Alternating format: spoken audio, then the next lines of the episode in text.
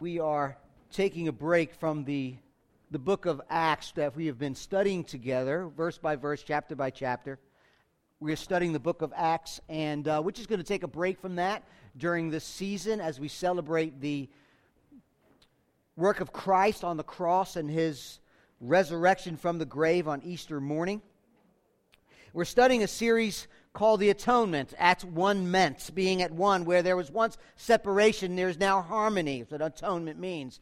As I said this before, you can look at the work of Christ, you can observe with your eyes all that Christ suffered the anguish, the beatings, the flogging, the crucifixion, and not really know what happened on that day. What is the interpretation of the cross? That's where atonement comes in. The atonement is what God did when in Christ on the cross, He took our place, bore our sin, and paid the penalty for it. We said that there are many facets, many ways to, to look at the, the atonement, like a diamond, like, a, like a, a looking at it from different angles. And we are looking at eight different ways um, to look at the atonement. Uh, it's a five part series. We're looking at eight different ways to look at the sermon. So far, we have said that the atonement presupposes relationships. That's really important that you get that. That God has created us. He's a personal God, creating us, personal beings, to love, worship, serve, obey, and have an intimate relationship with our Creator. One of the terms in the Bible that's used for this relationship is the word covenant, a solemn and binding relationship. But, but because of sin, sin, uh, which is said to be a violation of the covenant, uh, always separates and has caused separation between God and us. John calls sin lawlessness. It's a breaking of the covenant of God. Romans 5:12 says it's clear, therefore just as sin came into the world through one man, that one man is Adam, and death then through sin, and so death spread to all men because all sinned. We said that sin is not just breaking the moral core, uh, the moral laws of God. Don't steal and don't you know uh, don't lie, don't steal, but it also breaks the heart of God. It's personal. And at its root, sin is idolatry. It's even making good things into the ultimate things. It is not just breaking the, the, the, the, sixth, seventh, and eighth commandment of the Ten Commandments, it's violating the first one You shall have no other God beside me. And rather than leave us in a rebellious and separated state, God instituted a clear and precise way in which we can approach this holy God. In the Old Testament, we've been looking that God gave us the animal, the animal sacrificial uh, system to atone, to atone. Uh, that, that is the means to restore our relationship with Him. Atonement was God's way to make reparation, amends to Him, because our sin and the just condemnation against us because of our sin. There's been separation. We've sinned against this God, and sin always separates. And over and over again, we've been seeing in the Old Testament, we'll see it again today, that you cannot, you cannot approach God in any old way. Even the most holy place was in the center of the temple. There were things that needed to be done before we enter into the presence of a holy God. He is holy, we are sinful, but by His love and by His grace and by His mercy, He revealed to us he tells us, we don't make it up, we don't come to him. He came to us and said, This is the way you ought to approach me. Last week, or two weeks ago, when we first started the series, we saw that all the Old Testament blood sacrifices could never take away sins, that Jesus was the ultimate and better and true sacrifice. He is the fulfillment of all the Old Testament sacrifices. Last week, we saw the Day of Atonement. We looked at that Jesus was the better and the greater substitute. So the atonement, he's, a, he's the greater sacrifice. In the atonement, he's the greater substitute. Isaiah chapter 53, verse 6. All we like sheep have gone astray. We have turned everyone, everyone, everyone in this room, everyone, to his own way. We've done our own thing, ways to uh, justify our own life. And the Lord has laid on him, that's Jesus, the iniquity, sin of us all. Today we're going to look at another angle, another perspective, another motif of the, the work of Christ on the cross. Jesus is our Redeemer, and Jesus is our Passover. That's what we're looking at. Jesus, our Redeemer, and Jesus as our Passover. So, what I want to do this morning, and I, I hope this works. You know, when I start that out right away, you should worry.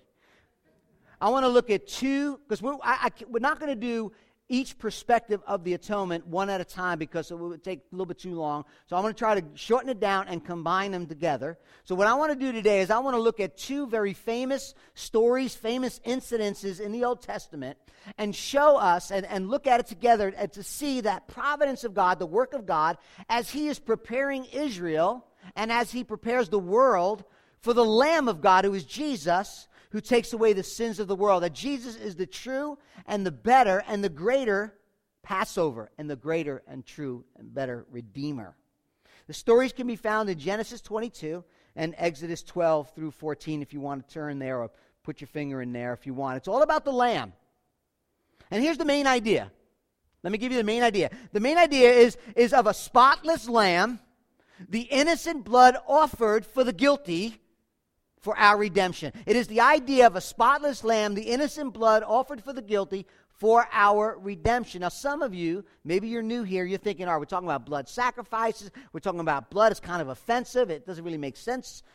Good, I'm glad you're here today because I hope as we look at this text and look at this story and we see the context in which it was written in, you'll understand why this furry animal's bloody sacrifice, this lamb that was slain, will give us a better understanding of Jesus, who is the Lamb of God, who was slain as our Redeemer. That, that's my hope. That's, that's where we're, we're looking at. Now, scripture reading, uh, there's two passages of scripture that I want to look at first before, just, just to read them, uh, put things in context. And that's 1 Corinthians 5 7 the Apostle Paul writing to the church of Corinth. And he writes to them and he says, Listen, cleanse out the old leaven, that's sin, that you may be a new lump, as you really are unleavened. In other words, you, you, have been washed in the blood. Uh, we're going to talk about expiation in a couple of weeks. He says, For Christ, that's our God, our Passover lamb has been sacrificed. Paul says, Christ is the Passover lamb that's been sacrificed.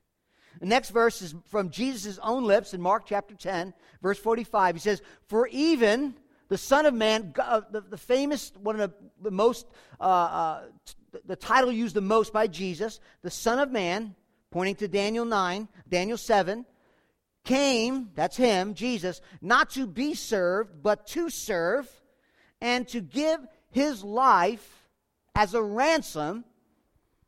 Right? He didn't come to, to be served, but he came to serve. And what did he come to serve? What did he come to do? He came to give his life. No one takes it from him. He lays it down by his own accord. I came to give my life as a ransom for many. Some of you maybe have heard the story, an illustration used when talking about the death of Jesus, about the train and the train over the tracks. And there was a train coming, and the bridge was open. And the conductor was up there, and he sees the train coming, and, and his son playing in the gears below. Have anybody ever seen that story? Heard that story before? Raise your hand. A couple people? Okay. And then the, the, train conductor, he sees the train coming, all these people on, he sees his boy trapped in the gears, and he has to lower the bridge, crushing the kid, so that the train can go along the bridge, over the, over the river, and onto safety, and how the boy's life was crushed to save the multitude. Well, some of that's true, showing the sacrifice of Christ, but it's not true completely. That picture shows Jesus unwilling, unknowingly dying for the sins of the world. That's not the Bible. Jesus Christ willingly, knowingly went to Jerusalem and gave up his life. So it's a good story, not complete. Jesus laid down his life for his sheep. Jesus came, as it says right here in Mark, not to be served, but to serve and to give. To give his life as a ransom for many. So as we move forward on this, there's four things. We're going to look at this text, or this, this theme, this uh, uh, redemption and Passover through four steps. So this is what we're going to do. We're going to see first a debt that was owed. Next, a, a dead lamb. A debt that was owed, a dead lamb, a dinner shared, and a dark night. That's where we're going debt owed, a dead lamb, a dinner shared, a dark night. The story of the sacrificial lamb, the blood of an innocent victim that redeems, goes way back to Genesis chapter 22 with Abraham. Famous story where Abraham brings his son up to the mountain to be sacrificed, or to, to he thinks so, to, but it, it doesn't happen that way as you know the story. In Genesis chapter 22, verse 2, the scripture tells us that God comes to Abraham in chapter 22, verse 2, and he says to him, Hey, take your son. God tells him, Take your son, your only son, whom you love, go to the land of Moriah and offer him there as a burnt offering on one of the mountains of which I shall tell you. Okay? God tells Abraham to do that. Every commentator I read says that there's a signal here that the, that the, the, the writer is trying to show us that Abraham's affection for his son became exaltation. His love, St. Augustine would call it, is a disordered love. The problem, according to Augustine, is not that we don't love, is that we just don't love God first and primarily, and therefore everything else that we love is disordered out of whack, becomes idols. In Genesis 22, God was not asking Abraham to stop loving his son. God was showing Abraham to realize that his son was becoming the center of his universe. And if anything becomes the center of our universe, no matter if it's a good thing, but it becomes the ultimate thing, the Bible calls it idolatry. Romans says, uh, Romans chapter 1, Paul says that we are worshiping creation rather than the creator who is blessed forever and ever. Amen. Right? So it's not that we should sacrifice our children. For some of you think, you know, I got a, I got a little one I'd like to. No, that's not what they're saying. Okay? But we are to check our hearts. Are we idolizing things, even good things, in our lives? So as the story goes, Abraham goes up rises up in the morning, saddles his donkey, takes two of his young men with him, and up he goes with his son. He cuts the wood. He brings the wood for the burnt offering, which is a, an offering that is a, a, consuming fire. Goes to the place where God go, tells him to go. We see Abraham acting in faith, unwavering, unhesitant faith. He doesn't always do that if you read Genesis, uh, but he does that now. And he's got to be thinking on his three day journey about his son. It had to be a quiet journey, I would imagine. Maybe some ladies can't understand that, but uh, we would just be quiet and just like contemplating.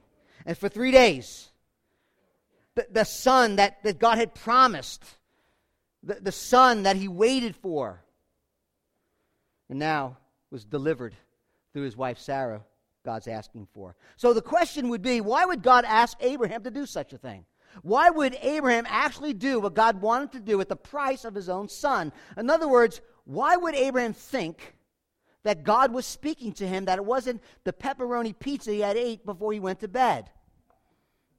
Or, or maybe the mushroom flashback. I don't know. If you don't know what that means, ask your kids, okay? They'll tell you. Does it mean that whatever God says, I just need to do it if it's prompted? I mean, even if it's crazy?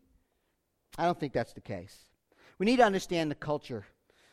Dr. Keller, author and pastor of Redeemer Church, John, uh, Dr. John Levenson is professor of Harvard uh, Divinity School, and David Dilling from Grace Theological Seminary, three men that have done a lot of research on the culture. And they point out, what's very important to understand this story, is that the culture in that day is not like our culture uh, uh of, of our individualistic culture.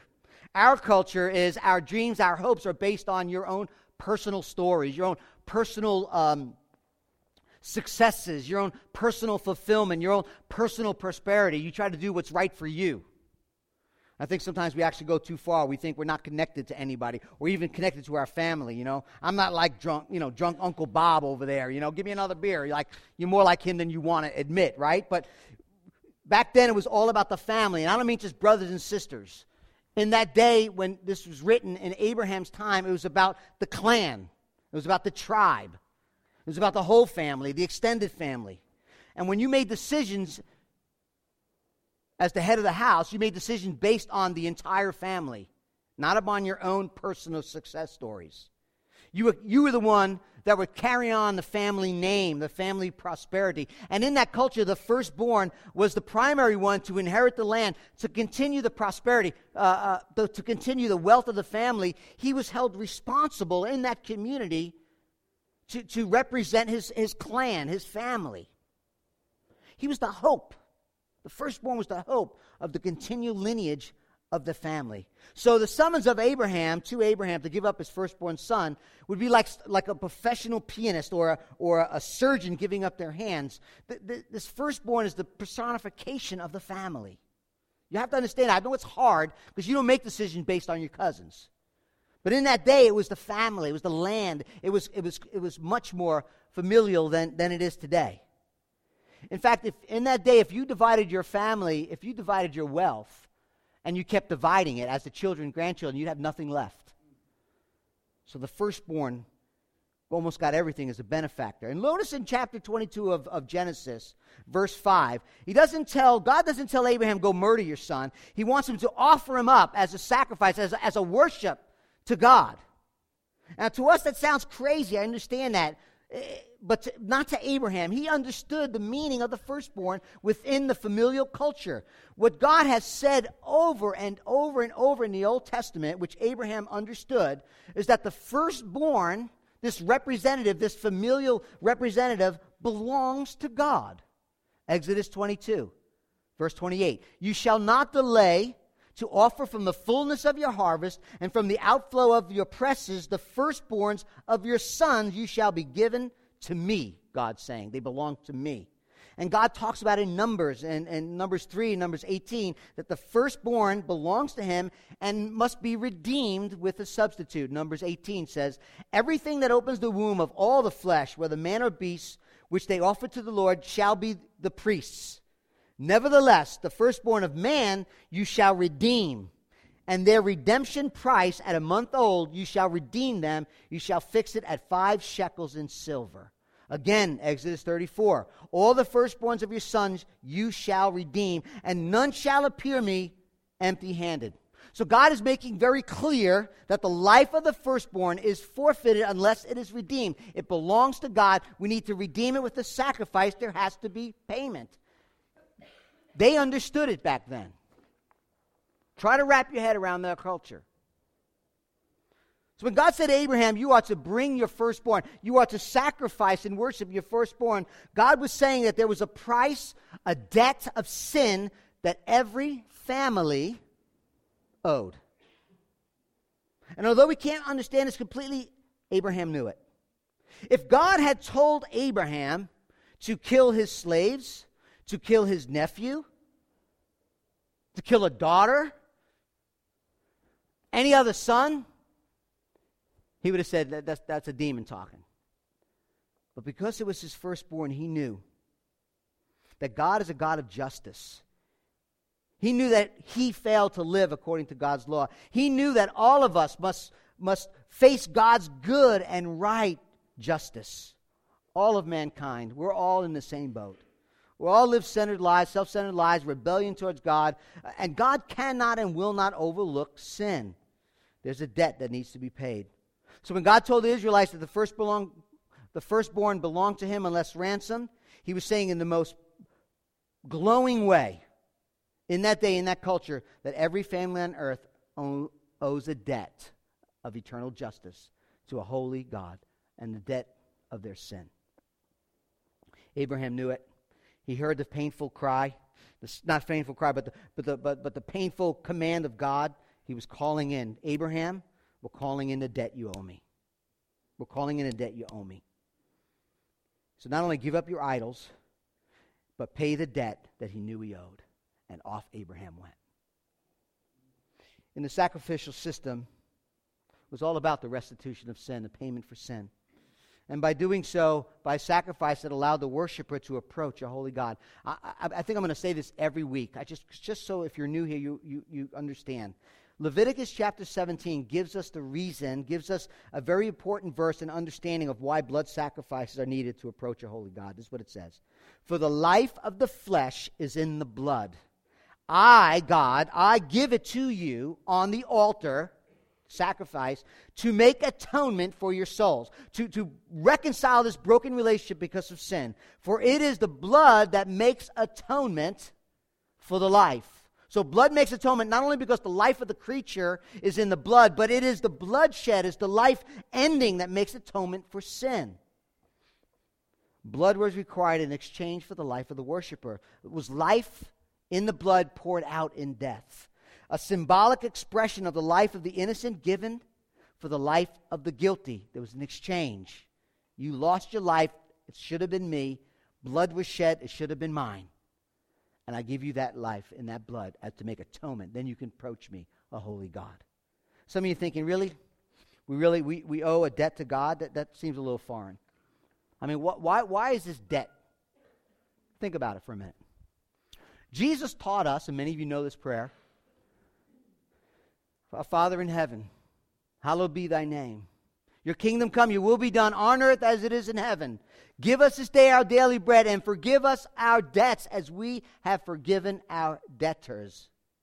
The word debtors, ophilemai, in the Greek comes from the root word ophilio, which means to owe a debt, to, to, to uh, have trespass, a sin requiring reparation, making amends, a restitution, something that needs to be paid.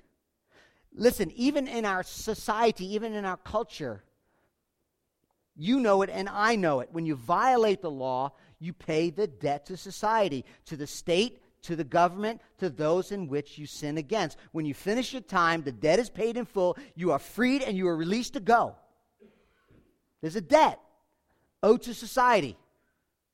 Even emotionally, when someone harms you and really harms you, there's a sense, a debt that is owed to you. You, you, can, you can make the perpetrator suffer and pay you back, even if it's trashing them, even if it's speaking evil against them, even if it's, you know, ruining their reputation, beating them up in your mind over and over what you'd like to do.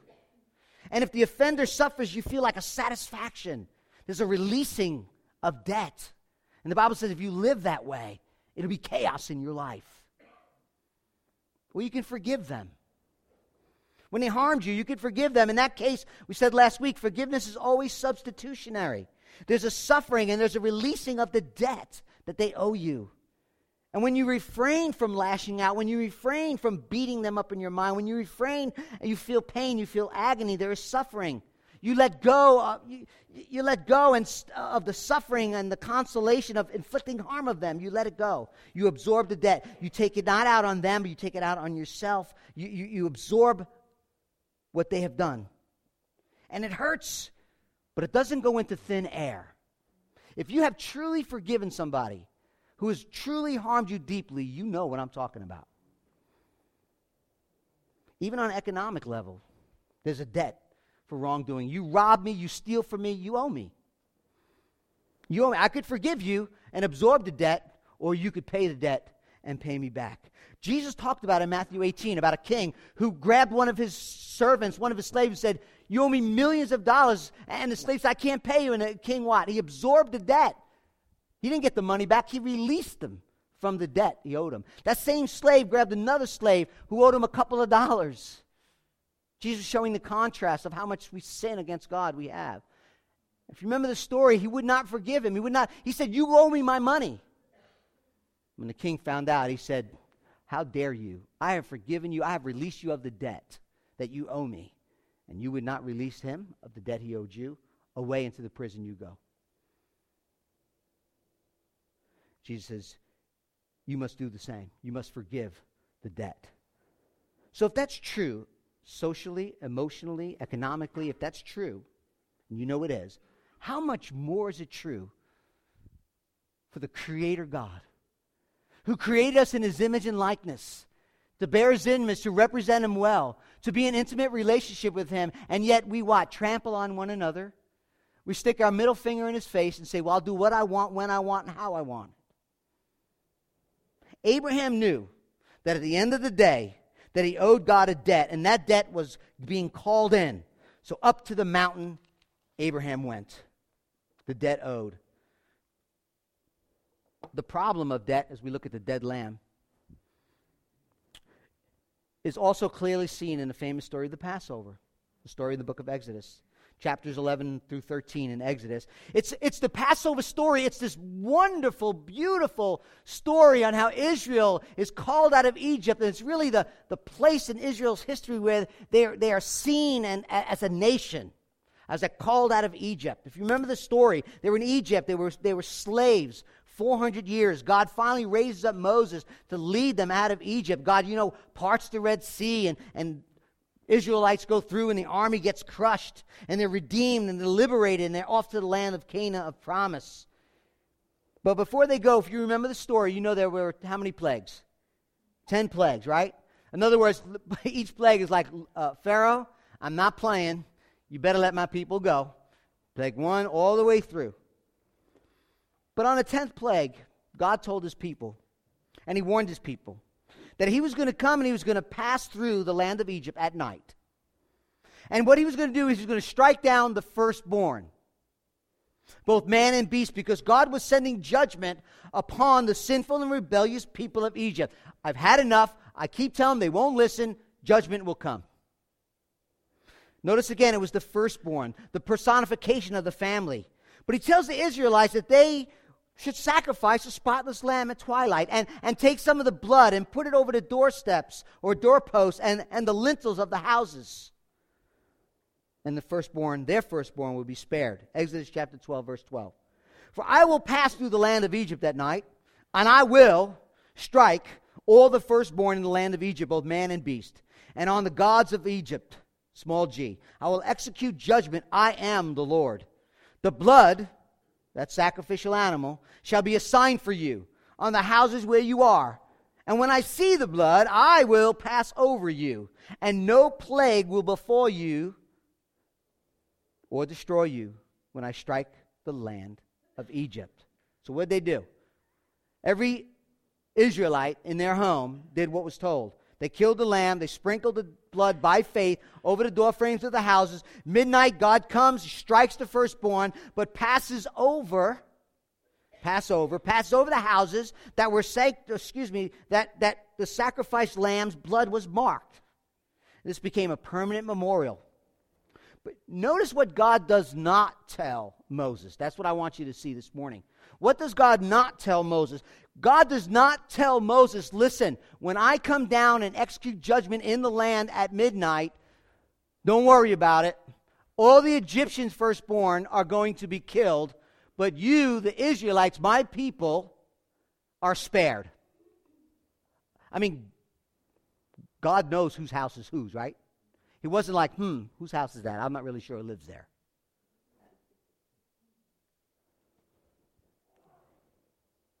Why? Because when the justice of God comes down, it comes down on everyone. We're all sinners. We're all tainted by sin. We're all in debt to God. There is no one righteous, no, not one. In fact, Moses tells them, stay in the house. Don't come out till it's over. Because if you come out, you're not going back in unless you're dragged back in. There's no such thing as the good guys and the bad guys. There's no such thing for those who find God's favor because we pray hard, read our Bible, go to church, or somehow live some moral, excellent way, or find favor because of our pedigree. God is perfectly clear in the scripture that we are all part of this world who makes, that makes it corrupted and broken. It's a broken place. So, what's happening in the Passover, in the Exodus account, is God is saying when justice comes down, it doesn't matter your race, it doesn't matter how much money you have, it doesn't matter where you are in the social ladder of, of your community, whether you try hard, pray hard, read hard, it doesn't matter because we all owe a debt because of our sin. And in that night when God's justice came down, there was two things, either a dead son or a dead lamb. Either a dead son or a dead lamb, one or the other. If you have taken shelter under the redeeming substitutionary blood of the Lamb, there was hope. Think about this. Israel was the one in bondage. Israel was the one in slavery. Israel was the one that was oppressed.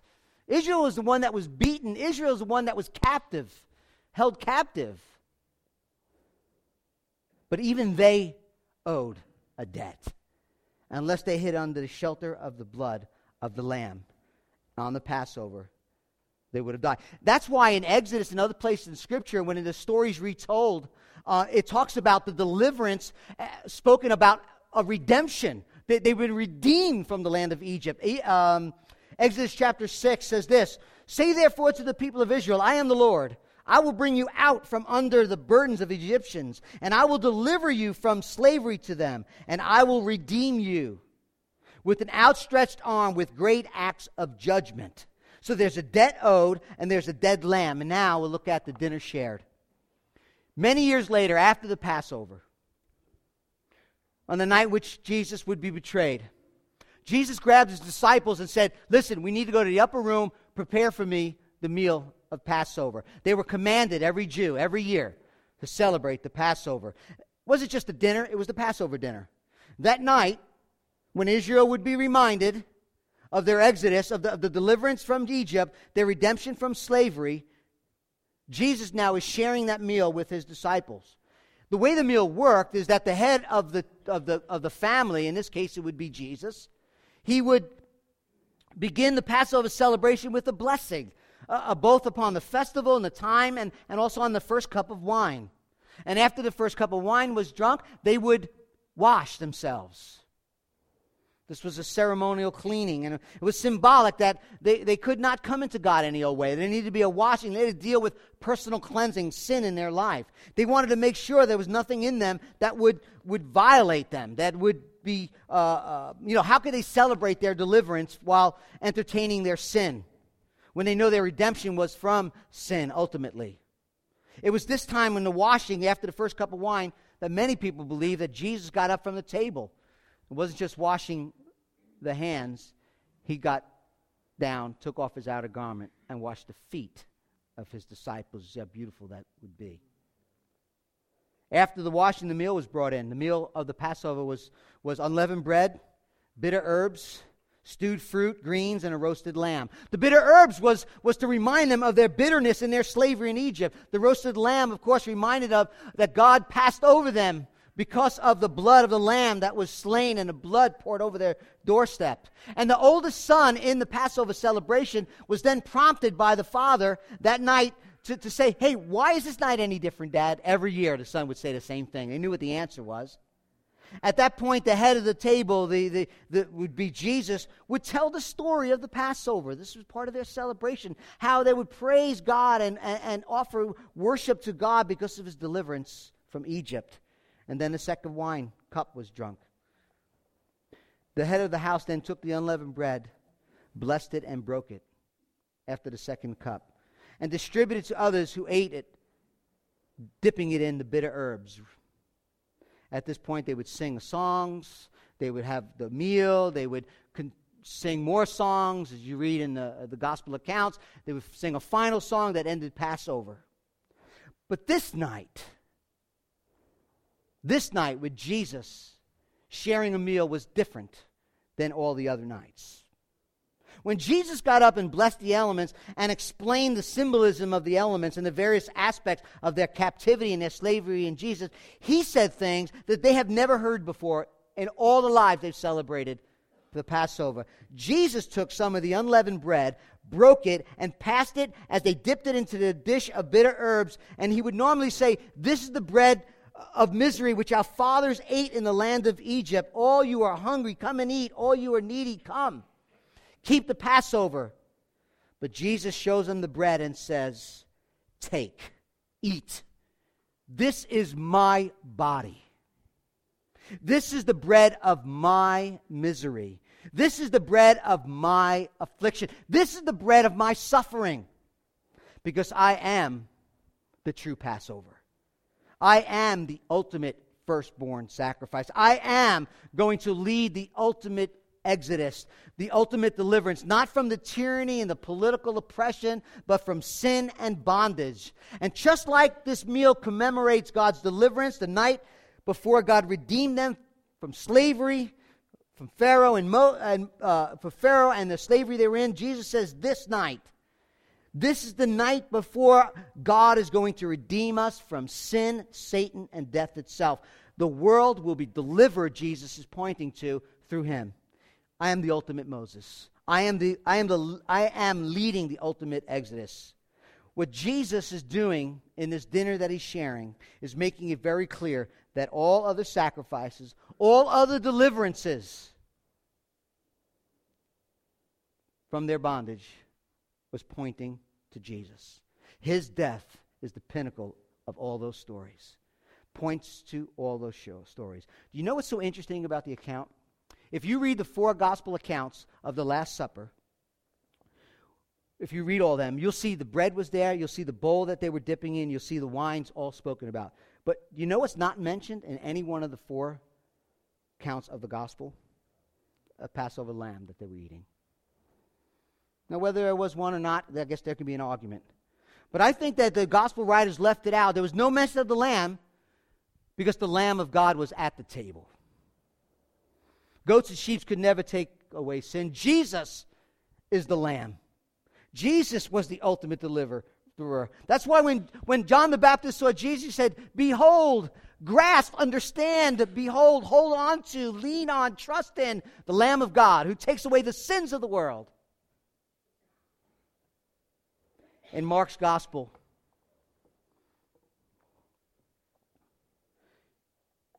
in Mark's Gospel, chapter 10, verse 45, Jesus says this For even the Son of Man came not to be served, but to serve and give his life as a ransom for many. Do you see, the, do you see that now? Ransom is paying the debt. The word ransom is the word lutron in the Greek, and it was has to use making a payment to get out of jail, to get out of slavery, uh, someone being released. And Jesus says, I'm that ransom. I'm the one who paid the debt. He's saying what we cannot pay, he does freely by his grace. By his life, we get freedom. He says, but to for the Son of Man came not to serve, but to serve and to give his life for a ransom, as a ransom for many. The word for is an exchange. In other words, what Jesus is saying, I am the Passover. I have given my life in exchange for your life. I died to death you should have died, and I died in your place. Paul puts it this way Ephesians 1. In Jesus we have redemption through his blood, the forgiveness of our trespasses, according to the riches of his grace. Understand this, family. Listen, the ransom is the price that must be paid to God for our debt. But the question is how could God or how could man pay God? How could we as a people, what could sinners Give to God. In fact, Psalm 49 says that man could never atone for your own sins. You just can't do it. We're all sinners. But Jesus is both God and man. He alone, then, living a perfect life, can pay the debt that you know you owe through his ransomed life, through his sinless life, his ransom and his substitutionary death. Jesus is the spotless Passover lamb. He paid the ultimate price for our sin. Now, let me bring this back around and finish up with the night. Uh, uh, Mark chapter 15. Okay, now I, want to wrap this up. I want you to follow me. A couple more minutes and we're done. Listen. As Abraham, right? So there's a debt owed, right? There, there, there's, there's a debt owed. There is a um, Uh, uh, dinner that's being shared, a Passover, uh, a, a, uh, a substitution. Jesus is the Passover. Now, watch this. As Abraham reached out his hand and took the knife to kill his son, he had to be thinking, all right, there's a debt. I'm going up to the mountain. I am going to, to God's calling in this debt, but there's a problem, Lord. You said that there was going to be a promise, and the promise was that you would give me a son. He would be the blessing to the world. Through him, the lineage, the Christ, the Messiah would come. And now you're asking me to do this. You're calling in a debt. You're a just God, but you kept the promise to me by grace. How are you going to be just God, and how are you going to keep your promises? You know how the story goes? He goes up there, he lays Isaac out, and God tells him, Stop, and he provides a ram as a substitution in the place of his son and he sacrifices as an atoning sacrifice for his sin because God was still calling Abraham up to the mountain to pay the price, and he allowed Abraham to substitute. Instead of his son, he was to substitute a ram. But a furry animal, really? Was that, will that pay our debt? Will that cover us? Does blood of the lamb really and finally protect the Israelites from the judgment of God? No.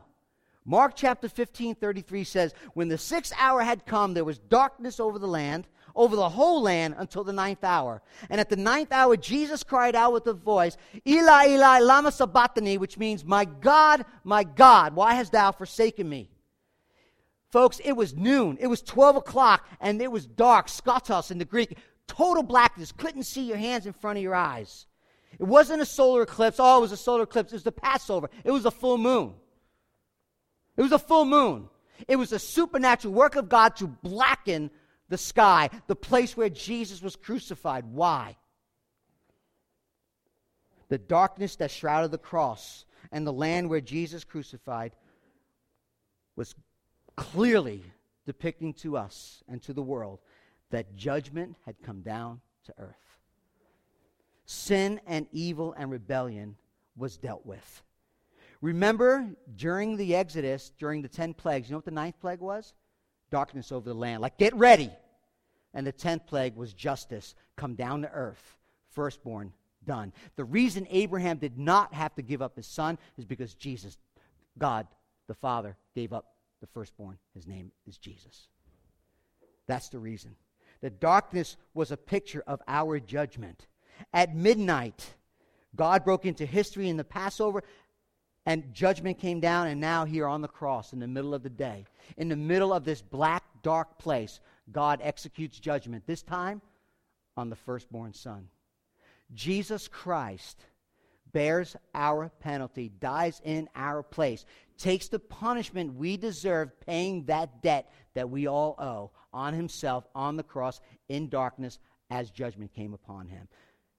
He cries out, My God, my God, why hast thou forsaken me? Of all the things that happened to Jesus, emotionally, they rejected him, they kicked him to the curb, physically, they beat him, doesn't compare to the separation from him and his Father. Sin always separates.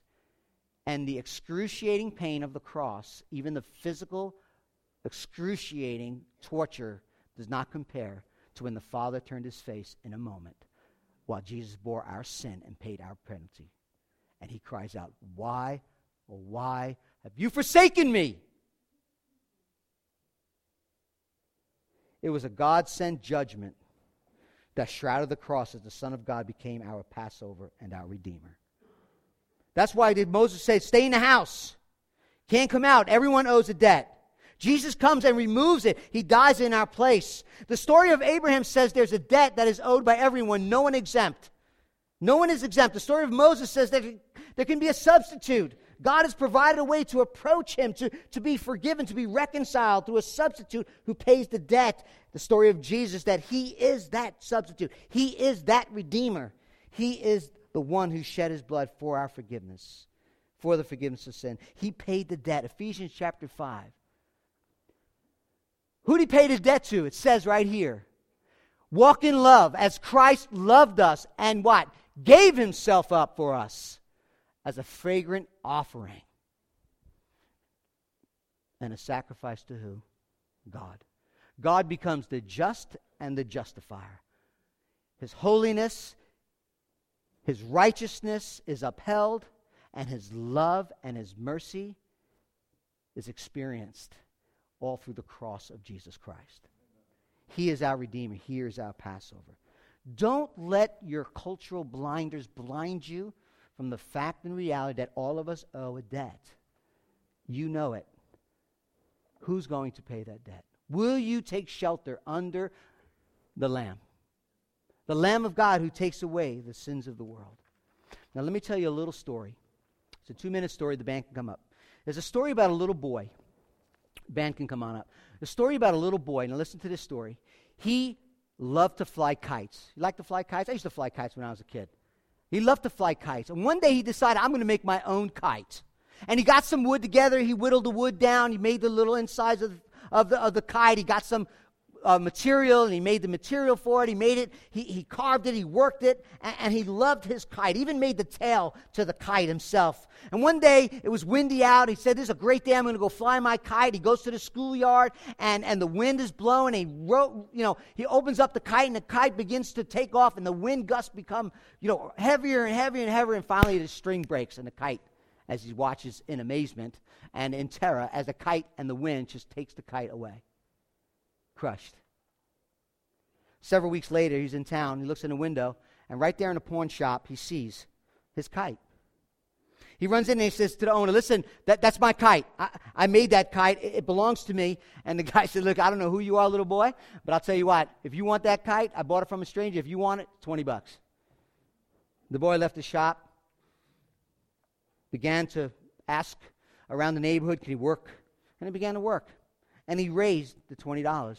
He went back to that pawn shop, put the $20 down, and he bought the kite back. And he cradled it, and as he's walking down the street, you could hear him say, Little kite, this is amazing. I made you, you belong to me, but I lost you. But now I bought you back again. You, you are, you're, you're twice mine. Listen, we are twice Christ. God made us, shaped us, created us. We're made in His image and likeness. He loved us, He cared for us, but we sinned against God. We rebelled against Him, we drifted away. Sin always separates. And now Jesus comes and He buys us back. He delivers us from sin. He delivers us from the power of sin, from the presence uh, uh, uh, of, of, of being separated from God. He pays that price. He becomes a sacrifice. He's our Redeemer. He paid the price. Do you trust Him? Do you worship Him? Do you resting in Him? If that were true, we would all recognize we're not any better than anybody else, just like the Israelites. All of us owe a debt. Let that humble us. If you've never trusted in Christ, today's the day. We're going to celebrate the Lord's Supper with the bread that was broken as his body, the blood that was shed is in the cup of juice, and we're going to celebrate. What the band's going to do, the band's going to play, and right there in your heart, you're going to get right with God. You're going to confess your sins. You know there's a debt that's owed, and, and we're going to ask you to confess it quietly in your seat, and then repent of your sins. I mean, turn from your sins. And then come and celebrate. Because it's about celebration. It's about the death of Christ, the resurrection of Christ. He died for our sin. He rose from the grave. He's got us covered. Do you trust him? Do you love him? If you never trusted him, today's the day. Lead, yield your life to Christ. Give your life to Jesus. Trust in his, his atonement work for you. Trust in the cross and worship him as the one true God. And then come and take communion. If you're not a Christian, you're here. We love you. We're glad you're here. Just sit back and listen to the music. We'd love to talk to you afterwards. It's a communal meal for the family of God. Maybe it is the first day. I don't know. God knows. Let's pray. Father, for centuries, you showed us that we can't approach you. You're a holy God. We are not holy. And Father, you have given us pictures and symbols and sacrifices that point to the reality, the, the, the, spiritual reality of Jesus Christ, our good God and Savior, our Passover lamb, our Redeemer, our rescuer. And Father, as we just worship you this morning, as we take up the Lord's Supper, we pray your blessing on it. We pray, Father God, that together as a family, we will recognize your great love for us, that we are called by you and cleansed by the sacrifice of Christ and brought into a right relationship with you. So, Father, bless our confessions, our repentance, our celebration of the broken body and the shed blood. In Jesus' good name, amen.